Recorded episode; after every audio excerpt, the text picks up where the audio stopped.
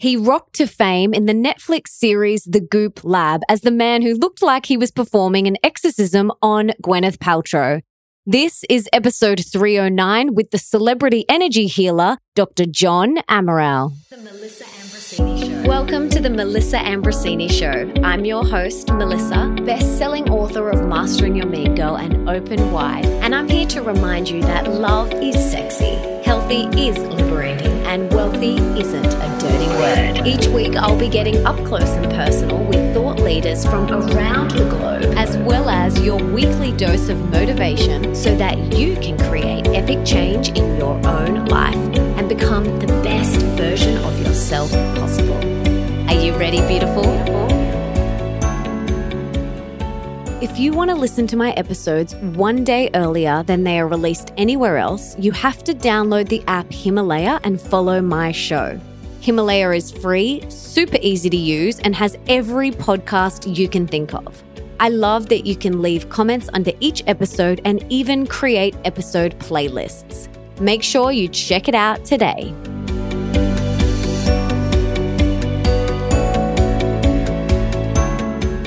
Dr. John Amaral is an energy practitioner, author, and educator who has worked for over 20 years helping A list celebrities, entrepreneurs, athletes, influencers, and thought leaders elevate their energy so they can feel and perform at their best.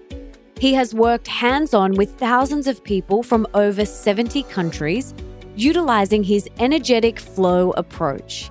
He is featured in the Goop Lab Netflix series with Gwyneth Paltrow, which most of you will probably recognize him from, and he has appeared on numerous podcasts. He is the founder of the Energy Flow Formula and the Body Centered Leadership Programs, which combine cutting edge neuroscience and ancient wisdom practices to help participants create and sustain new levels of energy, clarity, and fulfillment. And in today's epic conversation, we chat about his background and why he decided to pursue a career as an energetic chiropractor, why he's not your regular type of chiropractor, and the secret sauce most are missing, how to deal with skeptics and doubters.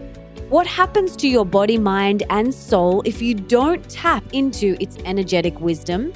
The three things you must do to release stress from your body why sound is key for healing, how to heal your lineage and past traumas so you don't pass it on to your children, what nobody tells you about energetic healing, the rituals and practices you must do to protect yourself from energy vampires, how to protect ourselves from the invisible stress and harmful frequencies that we are exposed to every single day, plus so much more. And for everything that John and I mention in today's episode, you can check out in the show notes, and that's over at melissaambrosini.com forward slash 309. And before we dive into this epic conversation, I want to read the review of the week.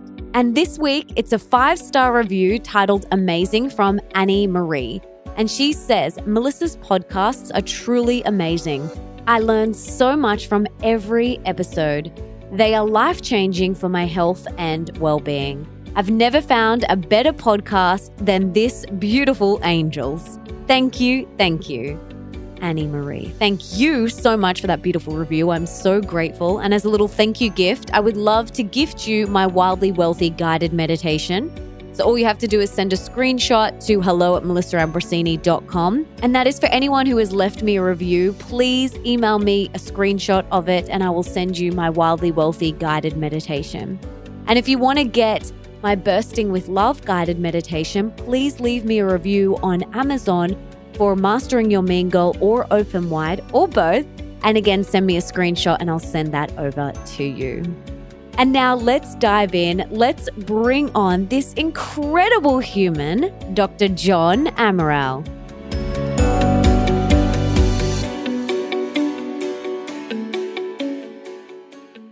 John, welcome to the show. I'm so excited to have you here. But before we dive in, can you tell us what you had for breakfast this morning? Wow. That's an interesting question. I had a very, very healthy shake, let's put it that way, with everything from hemp seeds to chia seeds to every kind of green algae, almond milk, frozen bananas, frozen berries, all organic, all amazing. That was my start to my day.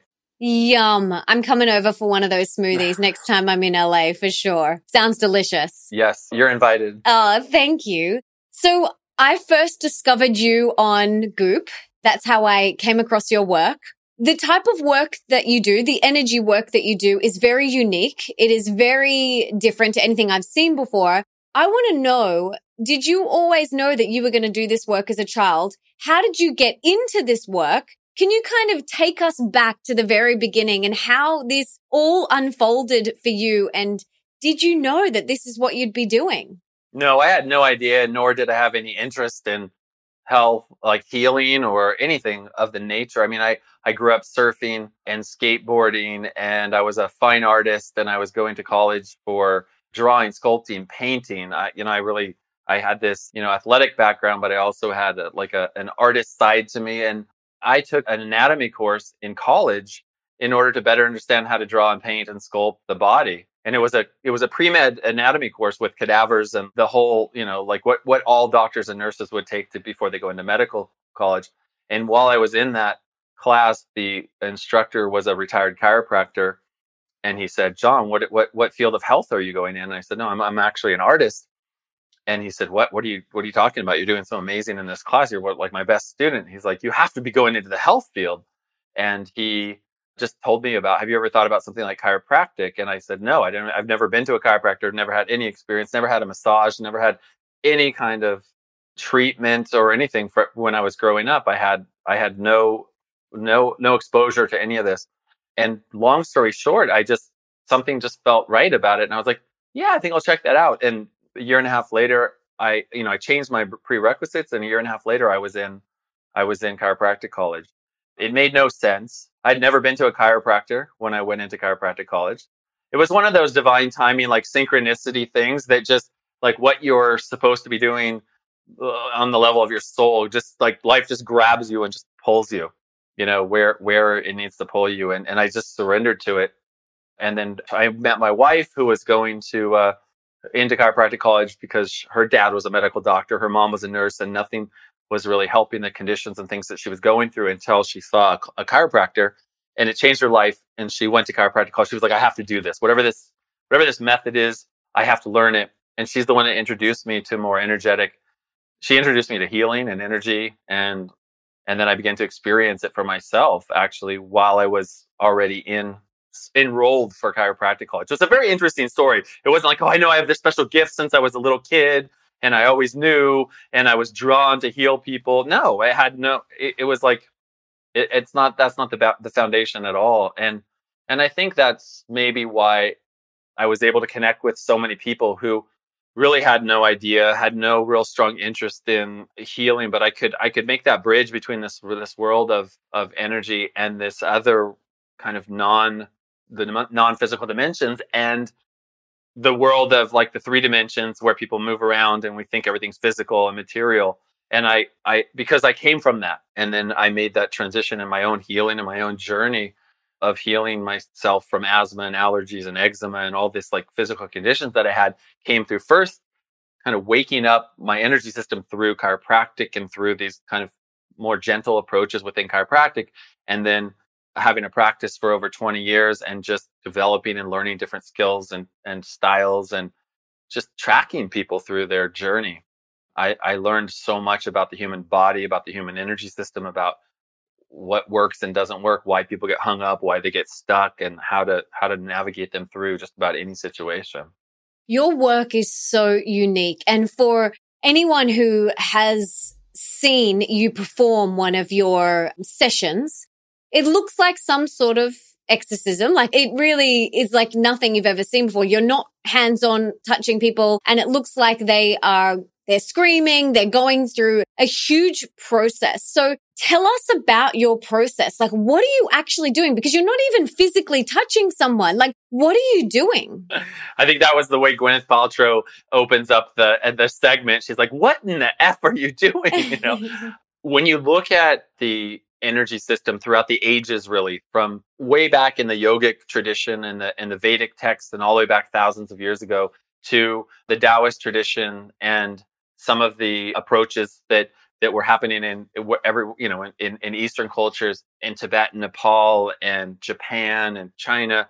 You see like that across the board there was some integration of this the the subtle body or the the subtle energy system or the subtle channels whether you call it the chakras or the the they call them nadis in in the in the yogic tradition which is these psychic channels and they say there's 72,000 of these energy channels that travel through the body. There's meridian systems when you look at the the Chinese and the Japanese have you know like an acupuncture. There are these different approaches that all have similar overlapping principles. And so when I'm working with the energy system, I'm really working with a dimension that is a non physical dimension that we all have access to. We all feel in some way, shape, or form. We process and take this, this kind of invisible field of energy and information within and all around us, and we experience it through our five senses. But it's it's not actually happening on, on the physical plane.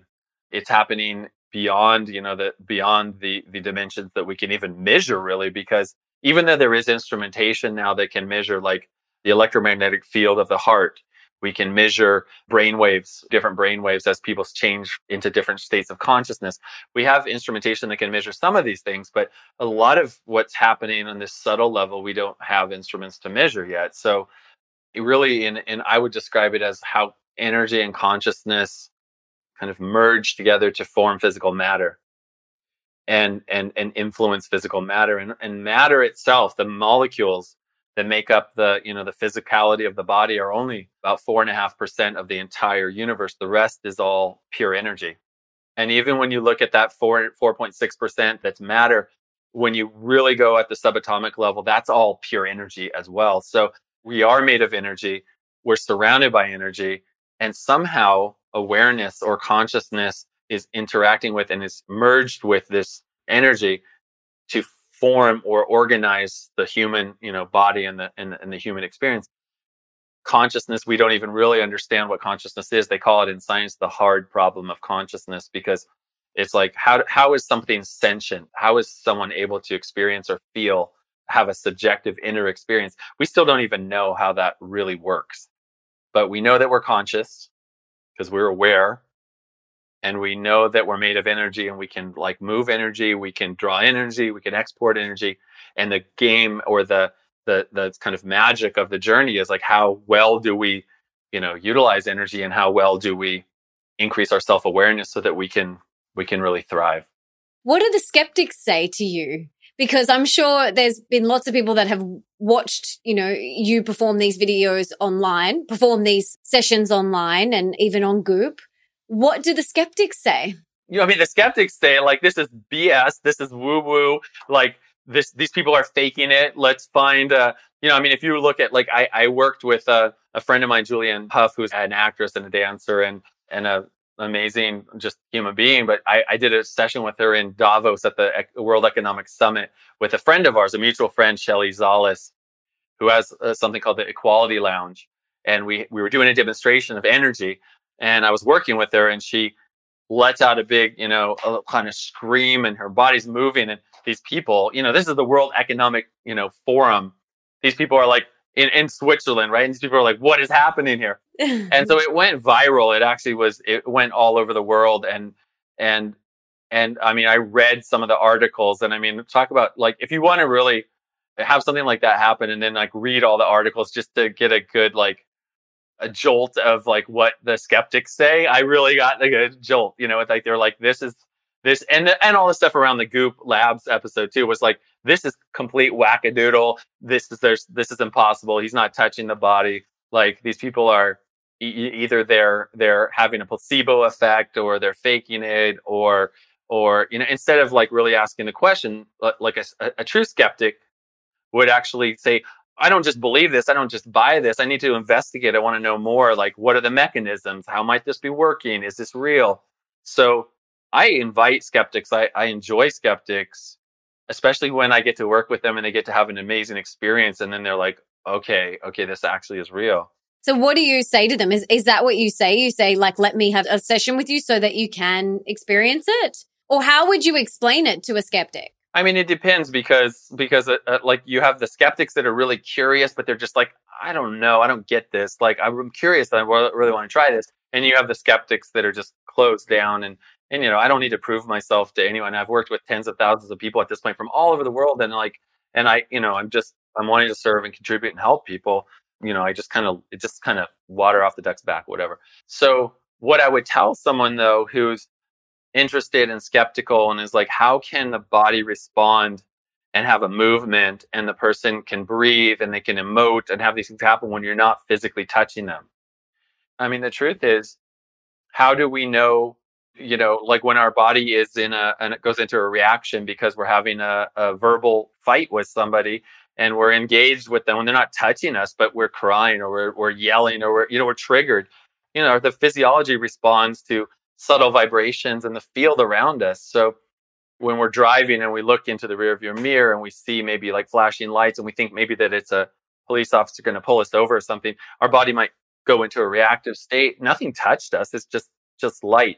When someone's staring at us from across the room and we feel them and we look and yep, sure, they were staring at us. That's been researched with healing, it's not just about the physical. Like you say, it's about the energetic. We need to go there. So what happens if we don't do the energetic healing? Like what happens to our body if we're not even going to look at the energetic side of things?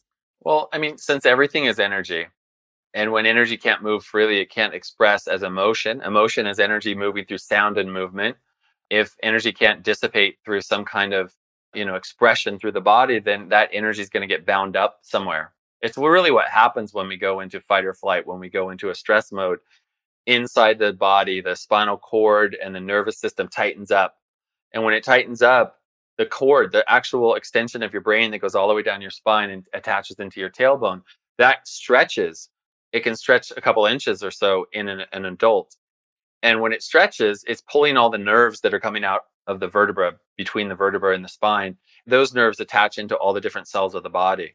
So when the body goes into stress, we tighten up. We feel, you know, we have names, we have terminology in the culture, high strung, uptight, wound up. We, we feel tense. We feel our vibrational state literally changes. It's not just a metaphorical thing like we're at a different frequency or resonance. It's literal. We are, we are vibrating at a, at a higher frequency, a, an irritated, dissonant resonance in our body. And that is associated with changes in consciousness that's associated with a reduction in our ability to breathe deeply. The body's in this like reactive state and blood flow and oxygen go to different parts of the brain. Instead of going to the higher brain, they go to the limbic system, the emotional brain. And now it's now it's literally impossible to have an observation of your experience. You're in reaction and you can't watch yourself and go, huh, is this the most appropriate way to be approaching this right now? Because you're triggered. And so the fight or flight state has this whole architecture that happens when we get triggered and it changes the vibrational state of the cells and tissues via that mechanism of this of the spinal cord stretching. So one of the things that i'm helping to do and why that wave and that energy is moving in the body is because we're releasing or unwinding that tension in the physical body in the physical nervous system. And when it releases it's going to unravel or it's going to unleash it's going to move. There's going to be heat there's going to be sound there's going to be movement there's going to be vibration of some kind as the body's dissipating and liberating that bound up energy if someone can't get to a session with you, how can they release this within themselves? What are some things that we can do to release this stress or adrenaline or trauma that we have in ourselves? How can we do it ourselves? So that was one of the things that that question, which is a great question, that led me to create the that fight or flight to flow challenge that I created for the that's available on my website. People can find it in my link in my bio on Instagram, which is our practices that you can do on your own to help release, you know, energy and move move energy. So one of the things we can do is we can modulate or change our breathing. So breath is a big is a key factor in, mo- in modulating or changing our state of consciousness. And then we can also use visualization. We can take a scan of our body, some people see it some people it's more of a kinesthetic feeling and knowing but we can we can start to like tune into our body and sense and sense things or pay attention or see visually different our body as not just a solid thing that's uh, that's just like a, maybe a shoulder or our chest or our hips or our back that we can actually begin to experience where in our body do we feel or visualize or see things that are going on with us. And then we can also move our bodies. We can move our bodies, whether that's through dance or whether that's through some kind of exercises, not just physical exercise where we're just going through rote exercises, but exploring our body through movement. And when you combine those three things, when you combine breath, energy, and movement into a process or an exercise where all of those sync up, you're breathing, you're focusing on an area, you're aware of that area, you're visualizing, and you're making sounds and you're letting that energy move and express, you can radically change a pattern on your own. So I made that available for free. People can experience like an aspect of my work by just going on my, you know, just following that that link in my bio or going on my website and doing the 7-day challenge. It's free. There's no cost at all and you can just explore. Oh, that's amazing. I'll link to that as well in the show notes for anyone who wants to check that out. I know for me personally, whenever I'm feeling stagnant, whenever I'm feeling anything, I do that. I do movement and breath, but I don't often incorporate sound. So that's something that I'm going to do is start to incorporate some sound with it. So yeah, thanks for that tip. Let's talk a little bit about that. Why? I think it's important for everyone to know, and I think it'll be important for you to know why. What sound is is allowing is it's allowing dissipation of energy that normally we might move around, we might move our bodies, we might exercise vigorously, we might stretch, we might do yoga, we might do Pilates, but sound and motion together in an integrated way where the movement and the breath and the sound uh, integrates and you locate and find what is the frequency, what is the vibration, what is the actual sound that my body authentically would express if I touch here, hold here, and, and allow, what that does is it lets your limbic brain, your emotional brain, read the information that's been stored in your body from unintegrated experiences. So, like, let's say you had a, a really challenging and dysfunctional upbringing, and maybe there was physical abuse, maybe there was sexual abuse, maybe there was some experience that you had with an injury or something that you you sucked it up. You never really like allowed it to express or you did but it's just like your body still feels like there's a tension you can't shake or there's a there's a discomfort you can't quite like get to it's like a itch you can't scratch well that's energy that's been bound up and it's been hidden in a way. When the way your body hides that energy that is difficult to be with is it compresses or compartmentalizes energy which is also tied into consciousness energy and information are tied together and it's placed or it's held in different regions of your body like it's, it's, it's technically it's called a standing wave you take a wave of energy that's moving and you compress it into a small space and it has nowhere to go and it's just vibrating like this until at a high enough frequency it feels solid and it and when it feels solid now it feels like there's something there so if people are experiencing a feeling of like a a ball of energy. Just, it doesn't even feel like a ball of energy. It just feels like a stuck muscle where they feel like there's tension. It's this disc in my back. It's this, you know, shoulder or hip. And it's this thing that feels somehow like wedged into your body. You know, like what does it visually look like? What does it feel like? And people can describe it as a almost like a separate thing.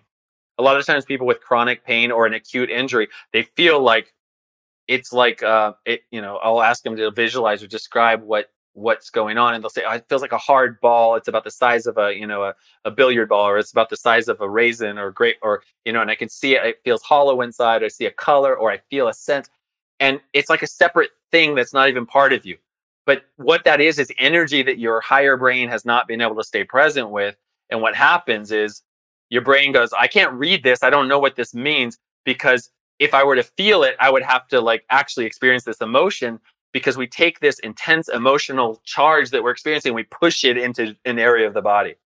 So it's not that emotion is just stored somewhere. It's energy stored that the brain can't read. And so the emotion can't really be experienced. So sound actually lets you liberate that trapped energy and finally have the expression of what was never allowed to be fully resolved. Oh, I love this. I am definitely going to start incorporating some more sound into my movement and with my breath as well. It's so powerful to change the state. So what about trauma? Like you spoke a bit about injury and things like that. What about past trauma and then also like trauma from past lives. Like how do we release those blocks within our body? Well, I think what what's interesting is sometimes the experience of our patterns that go through our lineage even where it goes back to let's say you know maybe our our maternal grandmother or you know your great grandmother we can think of that kind of esoterically and be like you know this is like a maybe these are you know past lives or these are happening in some other dimension but what most people don't realize is that when your mom was pregnant with you all the eggs in your ovaries that you carry for your whole life were fully formed before you were born so what that means is that when your mom was inside your grandmother, all the eggs that were in her ovaries were fully formed, including one that would become you someday. Well, she was still inside your grandmother. So that means what your grandmother was experiencing, you experienced by direct biological connection. So it's not just this like oh, the, you know, these are lineage patterns. It, it really is. So, so we can, we can kind of take some of these things that seem so like really esoteric and like out there and we can bring them into a very real biological reality that, that, hey, this is actually, this is epigenetics. This is the field of study where we look at how environment shapes and affects how our genetic expression actually occurs. And much of what we experience in life it's not a, it's not about like just what's in our DNA. It's about how that's accessed what patterns are accessed because of our emotional state, our belief systems, our conditioning, all these things that influence what coding gets accessed. So that's where the power really lies here. We can change our reality by changing our emotional experience. We can change our beliefs. We can recondition ourselves to open up to like very new possibilities. And that possible, I might, have, I know I tangented it off your original questions. If you want to wrap back to that, we were talking about like trauma, right? Yeah. I want to know about some of the other tangible results people get from not only your sessions, but from releasing this energy, this stored energy, stored emotions in the body. Like, obviously, pain is a huge one, trauma. Like, what are some things that you see a lot of? I, I, think anxiety is one that I see a lot. People that have just a sense of a, an apprehensiveness or an anxiousness, a feeling of kind of discord or discomfort, like uh, not comfortable with just being in the moment. Like, what's going to happen? How's it all going to work? Am I going to be okay? Especially right now, there's high uncertainty for a lot of people economically, especially. You know, so I see that a lot, a lot of anxiety, definitely depression, where people just feel like a heaviness and a density and a feeling of sluggishness and they just like they don't have the energy to to move forward.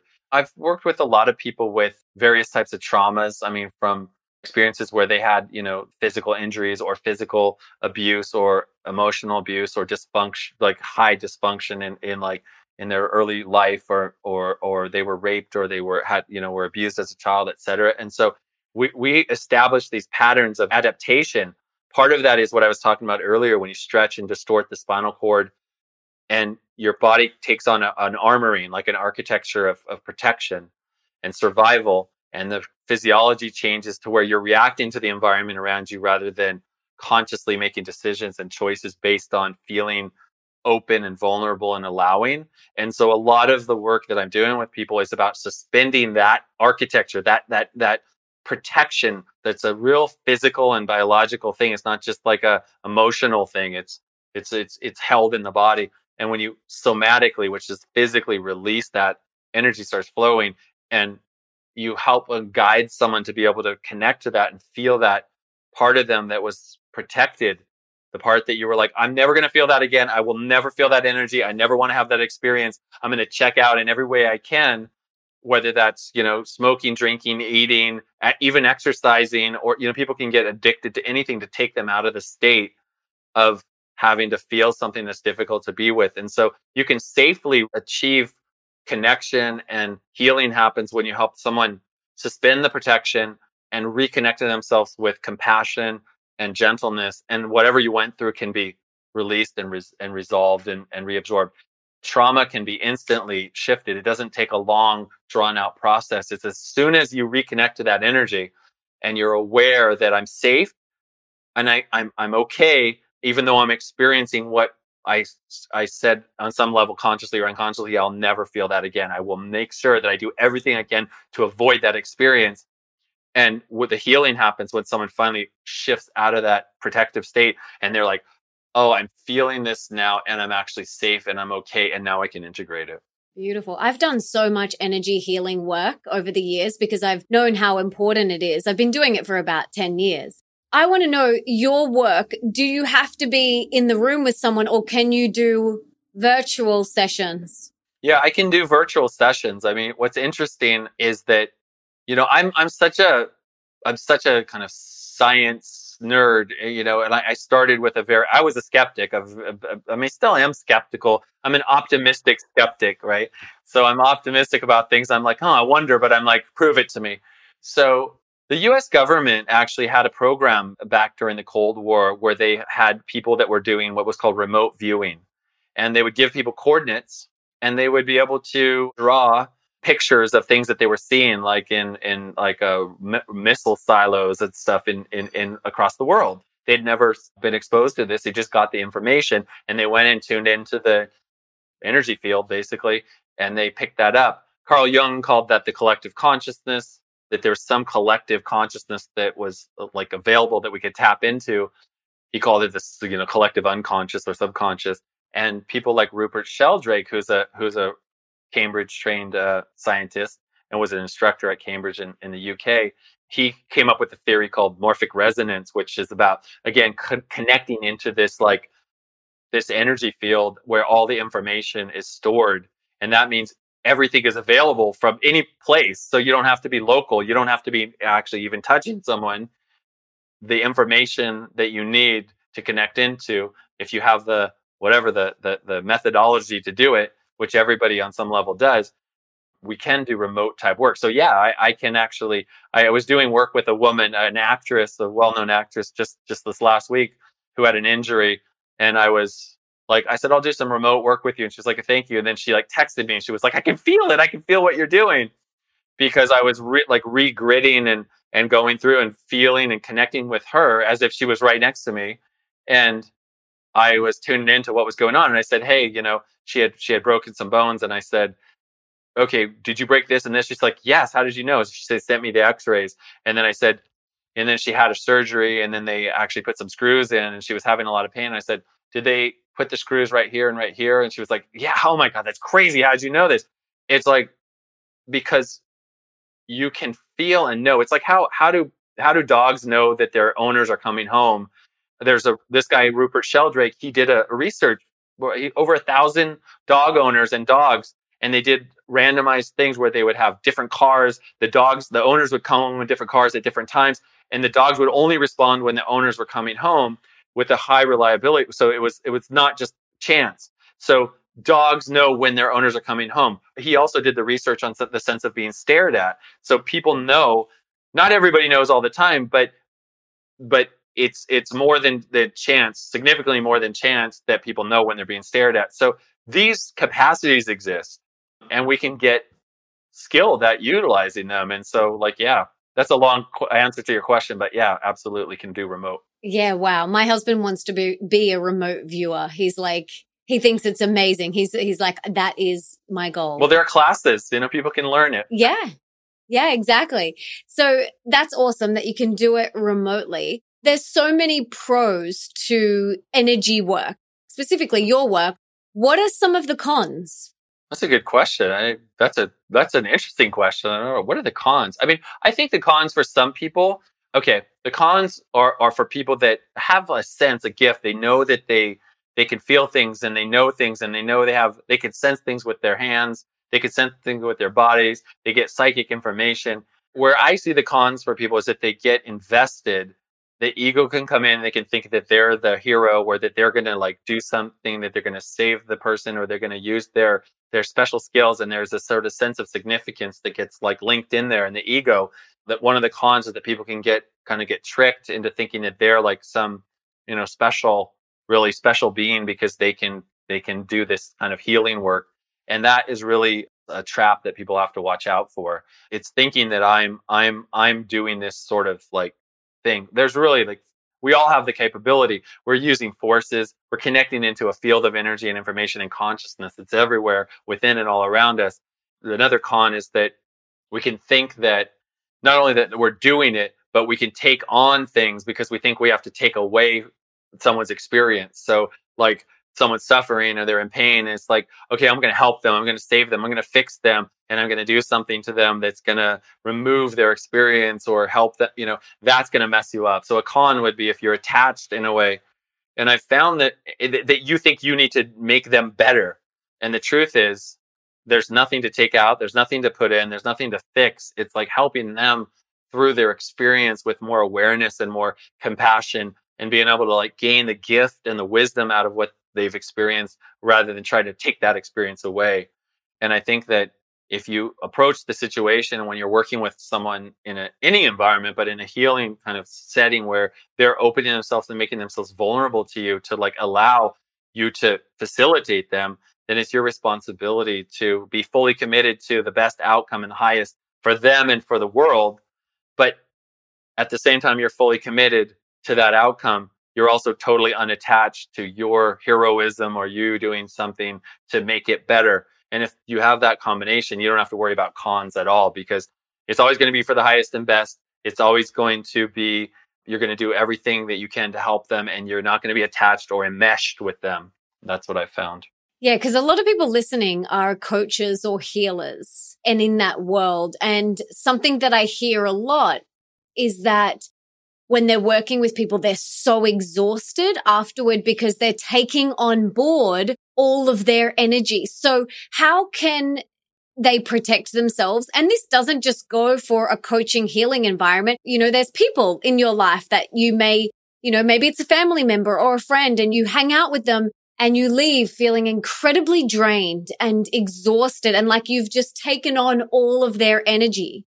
So how can we protect ourselves so that that doesn't happen? Beautiful question. Energy etiquette is like number one. It's it's under it's it's really being being very clear and accountable to yourself with boundaries about and a recognition that do I have an investment in impressing this person or having an outcome for them that makes them feel a certain way about me?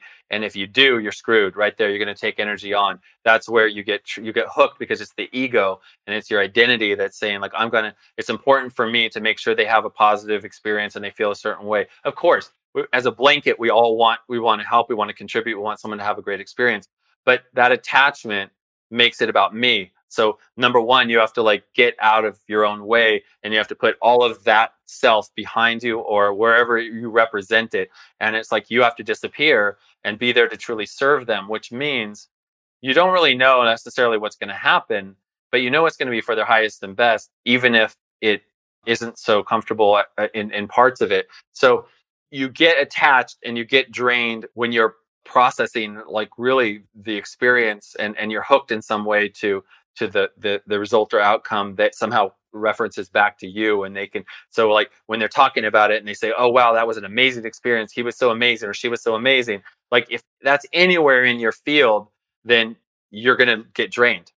Another thing is like some people are more empathic and they take everything in and they sort of really feel and process it through their own system and they actually work in, in a way to feel that person that they're working with or tuning into through their own you know nervous system and body. And so for those people like it may not it, it's like being felt or experienced through them but it may not be about them but they can still get drained if they don't do the proper self-care. So like that means they may need to take a, a, bath after they work with people in sea salt or you know they may need to do epsom salts at the end of the day. They need to like clear themselves with some kind of you know like in pranic healing they use uh, like an alcohol spray with lavender some people use salt. Some people sage. You know, so they may need to do some kind of ritual or practice that is about clearing the clearing out the energy and and releasing it both both energetically physically and also ritualistically so that they are like leaving that and and dissipating that so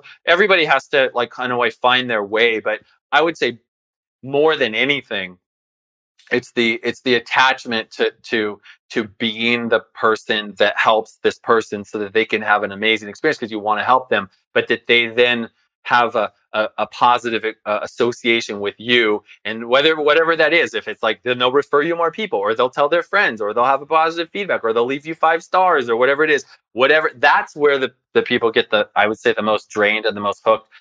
And then there's the people that are just in your life that are like energetic vampires that are sucking they're they're looking for energy to get a meal, right? Because like they get you hooked, they trigger you and they get they get fed in a way. So for those people it's about boundaries. It's about setting boundaries and like clear boundaries within yourself. Yeah, absolutely. I totally agree. There's a couple of things that I do if I know say it's a family member if there is an energy vampire I either do like a white light protective meditation, which I have them on my website, or I'll protect myself with some essential oils. So just like putting some oils in my hand and then putting them all over my body or just putting myself and visualizing myself in a protection bubble and then saying to myself and setting the attention that this is my boundary. And then I can choose who comes in and I can choose if I go out. And so this I have found really, really helpful for those energy vampires and those people that just want to suck the life out of you. Yeah, it's like uh, a, I love the idea of a semi-permeable membrane that's selective, right? That you can allow, right? And and I think like during this COVID thing, there there was a like a bunch of the Harry Potter movies were playing over and over, and we kind of like started watching one of them, and there was one where the the wizard, whatever Voldemort, the evil guy, he's like he he shoots all these shards of glass at the other wizard, and he like goes like this, and he's like this this light comes out, and all the glass shards turn into like dust. They're coming in like all these shards, and then he just goes just like that. So in a way, like these dissonant frequencies, these energies of people like directing and projecting can be experienced and letting it, you know, letting it come through kind of a, a permeable field, but you're selecting what aspects you can let in. And I don't feel so much like you have to, you know, uh, in most cases, like it's not about like creating barriers or walls, although sometimes you might need like a thick plexiglass or bulletproof glass barrier with this person or whatever it is. But it can be, it can be also recognizing that there's a part of us that has that same energy that we're getting triggered by. So it's this person who's so pushy or confrontational, or it's this person who's so weak and whimpering and whiny and victimy. And we're like, oh, it's disgusting. Or the person that's like pushing against and they're just like pushy, pushy, pushy. And we're like, oh, that pushiness. But we have that energy in us as well. So it's the place where our tuning fork in a way is getting triggered by that energy and then we can react. So it's recognizing that, oh, I'm getting polarized. I'm getting triggered because that part of me I'm not so comfortable with or I don't like and so we can just even just bring in our awareness and our attention to that within ourselves and recognizing that, oh, I, I, I just got triggered, but it's actually a part of me that I can just assess, tune into, and feel and acknowledge. And maybe it's make a sound and let it out uh, within ourselves. And suddenly there's nothing to protect from anymore. And the person actually actually shifts, changes, or just goes away because there's nothing for them to like hook into. So we can do that internal like unhooking by just recognizing that we have that aspect of that energy too. Yeah, absolutely. And then going back to using the three things, the breath, the sound, the movement, which are so powerful. And you spoke about some of the most common things, which is about anxiety and depression. I'm sure you see a lot of stress as well, especially living in LA. I'm sure you see a lot of that. And I'm presuming that this same technique that we can do at home of using our breath, using our sound and using movement to release the stress because now more than ever, we are more stressed than we've ever been. We've not only got the demands of, you know, running businesses and homes, but then there's also like digital stress, the unseen energetic stress that is coming through the EMFs and the radiation. So how can we protect ourselves from that invisible stress that we're all exposed to? You have great questions. One of the things that you can do is is really unhook yourself from the amount of time in a way that you're sitting in front of a screen. So the, a good rule is every 20 minutes that you get up for two minutes and you look at least 20 feet beyond you. Because the reason why 20 feet behind is because the eyes are accommodating to these close proximities and it actually is a stress on the system. And there's actually a tremendous amount of pressure as the eyes are, are having to hold uh, all the muscles around your eyes are having to hold like a certain position. So you get up and you move like you, whether you need to set a timer or you need to you know just like innately do it when your body tells you but a lot of times people override it and so they don't have a good gauge even that their body needs to move. So we're sitting in, you know we're we're ba- we're all bathed in a sea of uh, electromagnetic frequencies now. I mean wherever you are there's probably 15 different wi-fi's that are all coinciding like in that location. So you know it is here. We've done it as humanity and now we have 5g coming. We don't know really what the repercussions of this like increased intensity of microwave radiation is going to do but we can either like it's happening. So we can either we, we can protest if we want. We can move to places where there's less you know proximity. We can also just like do everything we can to fortify our bodies and make sure that we're hydrated make sure that we're rest getting you know sleep. Turn off your blue light you know at, at night. Use your use your blue blocker glasses or put the, your settings on your computers. We are exposed to these these frequencies but the more in in sync i think we are with our own bodies the more coherent we are in our own organism here the more we can deal with and navigate the challenges in the environment around us. When we get thrown off because we're out of sync we're not getting enough sleep we're not hydrated we're not meditating we're not exercising we're not taking care of ourselves then we're way more susceptible to these fields that are there. So it's a combination i think of like unhooking yourself making sure you're not just glued to these screens. Use a standing desk or put an ironing board and put a box on it and put your computer up and move around, stand, you know, stand up more. We're not designed to sit for long periods of time. And that can be a real restriction in the flow of energy in your body if you're sitting for long periods during the day. So move your body, drink a lot of water, you know, eat clean, you know, healthy organic food, vital and alive of food as you can we know the things to do. It's just, are we actually practicing that? Or are we just lounging in this position where we're like this on our phone and we're neck and our body's all tucked in a stress mode? And then we're not exercising, stretching, or moving. And then we're like bitching about everything because we're in such a irritated state because our body has been in this stressed state. We, we create that posture. It's the same as if a stress pattern is happening from something externally. We create it internally. And if we can create it internally from our own movements and focus, then we can certainly shift it through our own consciousness. Yeah, I love that. And it really comes back to those simple, basic things. Like, I think a lot of people, they're like, Oh, I want the magic bullet. I want this. I want this pill. It's like, no, no, but are you sleeping? Are you nourishing your body? Are you drinking water? Are you, you know, doing all of these basic low hanging fruit things? You know, wearing blue light blocking glasses. There's so many things that are so simple to do, but they're also easy not to do, you know? So I love that you mentioned that. So thank you for that. This has been so great. I'm getting so much out of this. I'm so inspired. I would love to hear, is there a book that you would put in the school curriculum of every single high school around the world?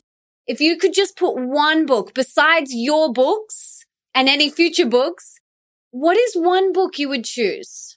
Oh, there's so many. I was moved deeply when I had when I had my kids by an author named Joseph Chilton Pearce.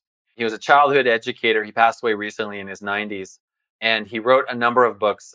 One was called Crack in the Cosmic Egg, and it was about what happens as we evolve as and the way we parent and the way that children evolve as they're growing up biologically what happens in their brain and bodies and how they get how they get stressed or how we can decrease that stress and allow their you know their biological and evolutionary development to like happen in a, in a beautiful way or how it gets stunted. So i think that one for if kids were to even learn be able to learn about that process of how they are developing because he talks about in that book how kids really aren't fully developed in their cognitive capabilities until their early 20s they're usually about 21 you know, we're still a developing brain. This is biological and, and, physical and anatomical. It's not just like, oh, some kids are more mature than others at earlier ages. It's true, but the the brain is really developing until the early 20s still. So I think cracking the cosmic egg, he wrote another one called Biology of Transcendence.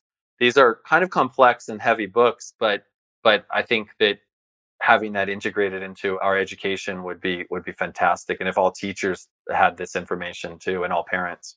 Mm, I love that. We'll link to those in the show notes. Thank you. I'm excited. I'm excited to read both of those books. So thank you for that. Now, I'd love to hear how do you prime yourself for the day? Do you have a morning routine? I know no two days are probably ever the same, but I love hearing about how, you know, people that are successful and thriving, what you do in your day that your little success habits that set you up for a successful day. Can you kind of talk us through a standard day? Okay. So, I mean, I, so I get up, and I just usually my my wife is always up before me because she just wakes up earlier and she's up like uh, meditating or reading and getting work done. I get up after and I just quickly make the bed. I don't like tuck everything perfect, but I like I I organize it so it's like that's a little accomplishment and it just feels like feels good to me. and then I and then I'll get up and I'll do I'll either meditate for for like 10 minutes or 20 up to 20 minutes or I will do a little bit of qigong. So I'll breathe and I'll move and I'll get the energy moving and kind of stretch my body. I will I'll do all of that, some kind of movement or some kind of connecting to my body or I'll walk out into my deck and just just feel the sunshine or feel the beautiful mountains and then see look out to the ocean here in LA and I'll just I'll just feel that that connection and then I might come in and I might make a, a tea or if my daughter who's my early 20s daughter who's living with us will will she makes coffee in the morning so like like she's gotten me getting like a a lot of times I'll have a cup of coffee but it's like if she makes it otherwise I don't have it and then I'll check my phone and I'll look and I'll check some emails and I'll, ch- I'll just I'll do like a little check in. But I don't do that like right in the back. I used to do that, and there's a lot of people that talk about like don't just p- pick up your phone right when you wake up. I really had to train myself, but it, it's like I don't I don't start looking at that phone and looking at emails and things like that for at least you know half an hour after I I get up in most cases, and it's really changed. It changes the rhythm of the day significantly and then I'll have a I'll have a shake, I'll make breakfast, or I'll have some eggs, and then sometimes I will I will read or start working on some project, and I'll and I'll attempt if I if I don't have things scheduled, like if I if I'm not going right into uh, appointments or events or something, then I will go right into what I would call deep work. I would just like focus on something that I can spend like a couple of hours on and not not checking my phone, not not checking emails, not getting just you know just doing like you know my best to keep the focus and turning off, you know, distractions so I can get some some things accomplished. And then I might even do a workout, you know, so I might do a 20 to 30 minute workout at that time early in the day after I've digested my whatever I ate for breakfast. And then and then usually I'm I'm I'm moving at that point. Like I might have, you know, appointments throughout the day where I, I go to people's like different celebrities, entertainers, different people's homes and stuff. So I'm driving around to different people in LA sometimes, or I'm doing an event or someone's flying in and I'm going to a hotel and I'm spending like hours with them. And then I'll, I'll, you know, I'll come home and eat some food and kind of discharge and do some reading or do some you know, connecting and hanging out with my wife. And then I'm usually in, uh, in bed at this time, like before midnight. I used to be like a person that pushed it till late, late, late, but now it's like 10 30, 11 30. 11 30 is like I like to be like in bed by then, you know, in most cases I can be. But I used to be really, really, really I've been pushing it at night where I'd be like 1.32 in the morning, 2.30 in the morning. That is just that that's not that's not the rhythm for me. It's not it's not sustainable for me. So I want to get that like seven and a half, eight hours of sleep if I can. So that's kind of like a, a, a how I how I flow through the day. Yeah, awesome. I am way in bed by then. I'm in bed at like eight o'clock. I am such a nana. Like I am a grandma. I just love it so much. I felt you when I'm like, like uh, 10, 11 30, you know, by midnight, you're like, oh, wow, I'm, I'm asleep for four hours. Yeah, exactly. Yes. So awesome. Thank you for sharing that. I have three rapid fire questions for you now. Are you ready? I'm ready. Okay.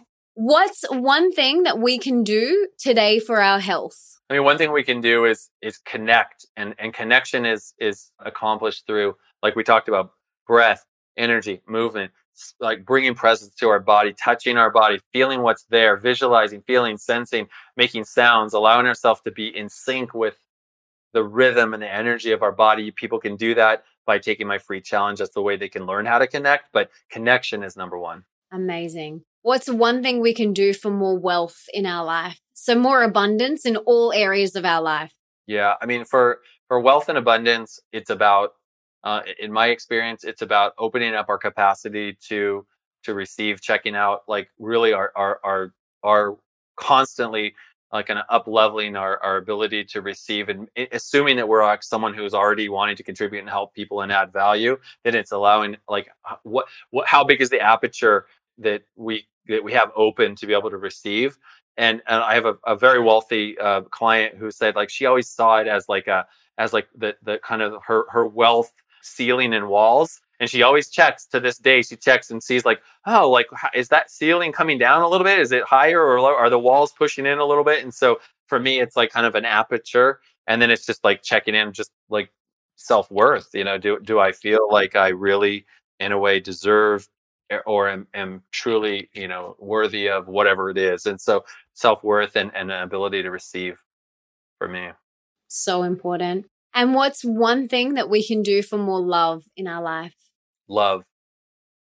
You know we love you know that you you want more love. It's like you, give you give you give love. You you you love yourself like be more compassionate with yourself and and recognize you're just you're doing the best you can and you just and you just forgive yourself when you when you screw up and and you know you are like oh, you know forgive yourself and then forgive those who who who trespass against us right? It's like it, it look like how fast can you truly just recognize that you've somehow had to experience this or or in a way attract this experience because because that's the journey of your soul that you're on and for some reason this had to happen or wouldn't have happened that's how you know. So how fast can you you forgive instead of blaming the other person and projecting out to say it's like if they wouldn't have or if this wouldn't happen you just be like okay like i totally forgive and i and i give it up that i had to experience this or i wouldn't have and like how fast can i move on yeah beautiful i love that this has been so insightful and awesome and so inspiring. I feel incredibly inspired to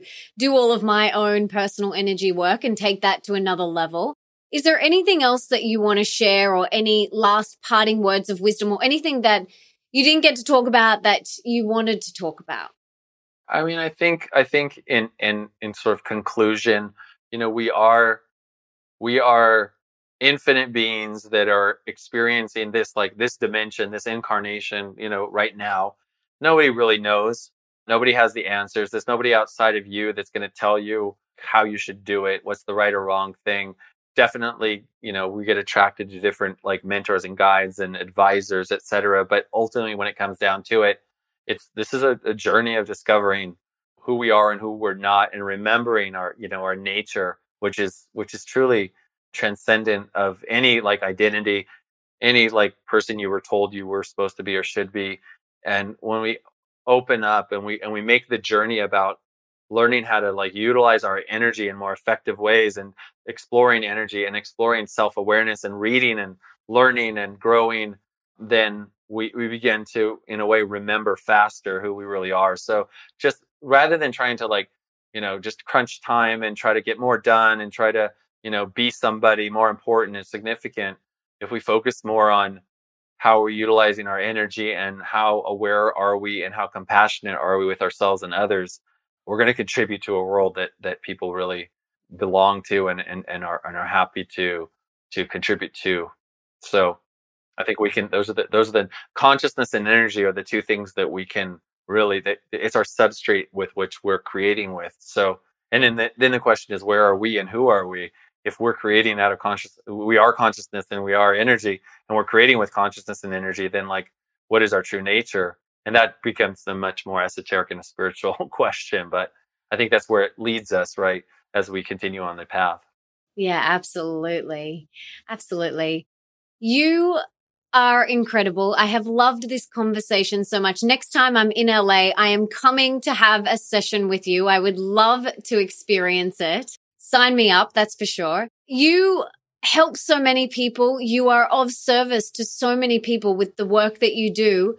How can I and the listeners give back to you? How can we serve you today? I mean, I think what what you know we're, we're all instruments here uh, uh, to contribute to a, an up leveling or or a, a, raising or elevating of of the consciousness on this planet of humanity. And I think what everyone can do is is truly do, do the work of of increasing your self-awareness and and looking to to really use your energy in effective and powerful ways. We're all going to mess up. We're all going to like do stupid things. We're all going to have addictions and things that would like take us off the path. But it's like how fast do you get back on? And how fast do you start contributing and creating value and doing something for other people that's truly actually to help. So i think what people can do is is is live their gift and and explore and discover what their that gift is and and or at least like attempt to and just move in the direction of helping other people. And and that would be a, a huge service to me to help me on on what what I'm here um, I'm here to do.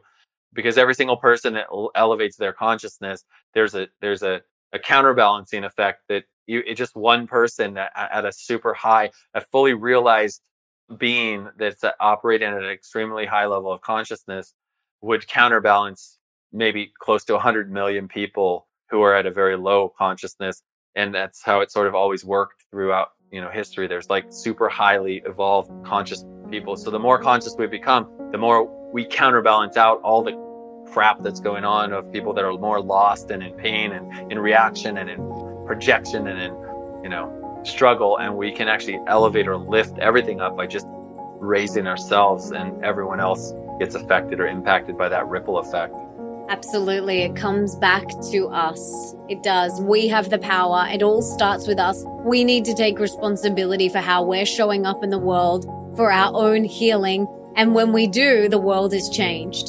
So if everyone just took responsibility, like it'd be a very different place. So I want to encourage everyone to do their own work, to take responsibility and that watch the ripple effect that happens from that. So, John, thank you so much. This has been incredible. I have loved getting to know you and hearing your wisdom. Thank you for the work that you do in the world. And I can't wait to see you in LA when I'm next there. Yes, can't wait to see you. So, look me up. Let me know when you're headed this way. Thank you. Wasn't that awesome? I love his perspective on things. I love energy work. It's such a huge piece of the holistic puzzle. You can't just look at the physical, you've got to look at the energetic. So I hope you guys got a lot out of today's episode. If you did, please subscribe and leave me a review in iTunes or on your podcast app, because that means that we can inspire and educate even more people together. And it also means that you could mm-hmm. potentially be the review of the week for next week, which is pretty awesome. Don't forget to come and follow me on Instagram at Melissa Ambrosini and tell me your top key takeaways from this episode. I love reading everything that you get from these episodes, so please come and share them with me. And for everything that John and I mentioned in today's episode, you can check out in the show notes, and that's over at melissaambrosini.com forward slash 309. And before I go, I just wanted to say thank you so much for being here for wanting to be the best, the healthiest, and the happiest version of yourself, and for showing up today for you. You rock. Now, if there's someone in your life that you can think of that would really benefit from this episode, please be an angel and share it with them right now. You can take a screenshot, share it on your social media, email it to them, text it to them, do whatever you've got to do to get this in their ears. And until next time, don't forget that love is sexy, healthy is liberating, and wealthy isn't a dirty word.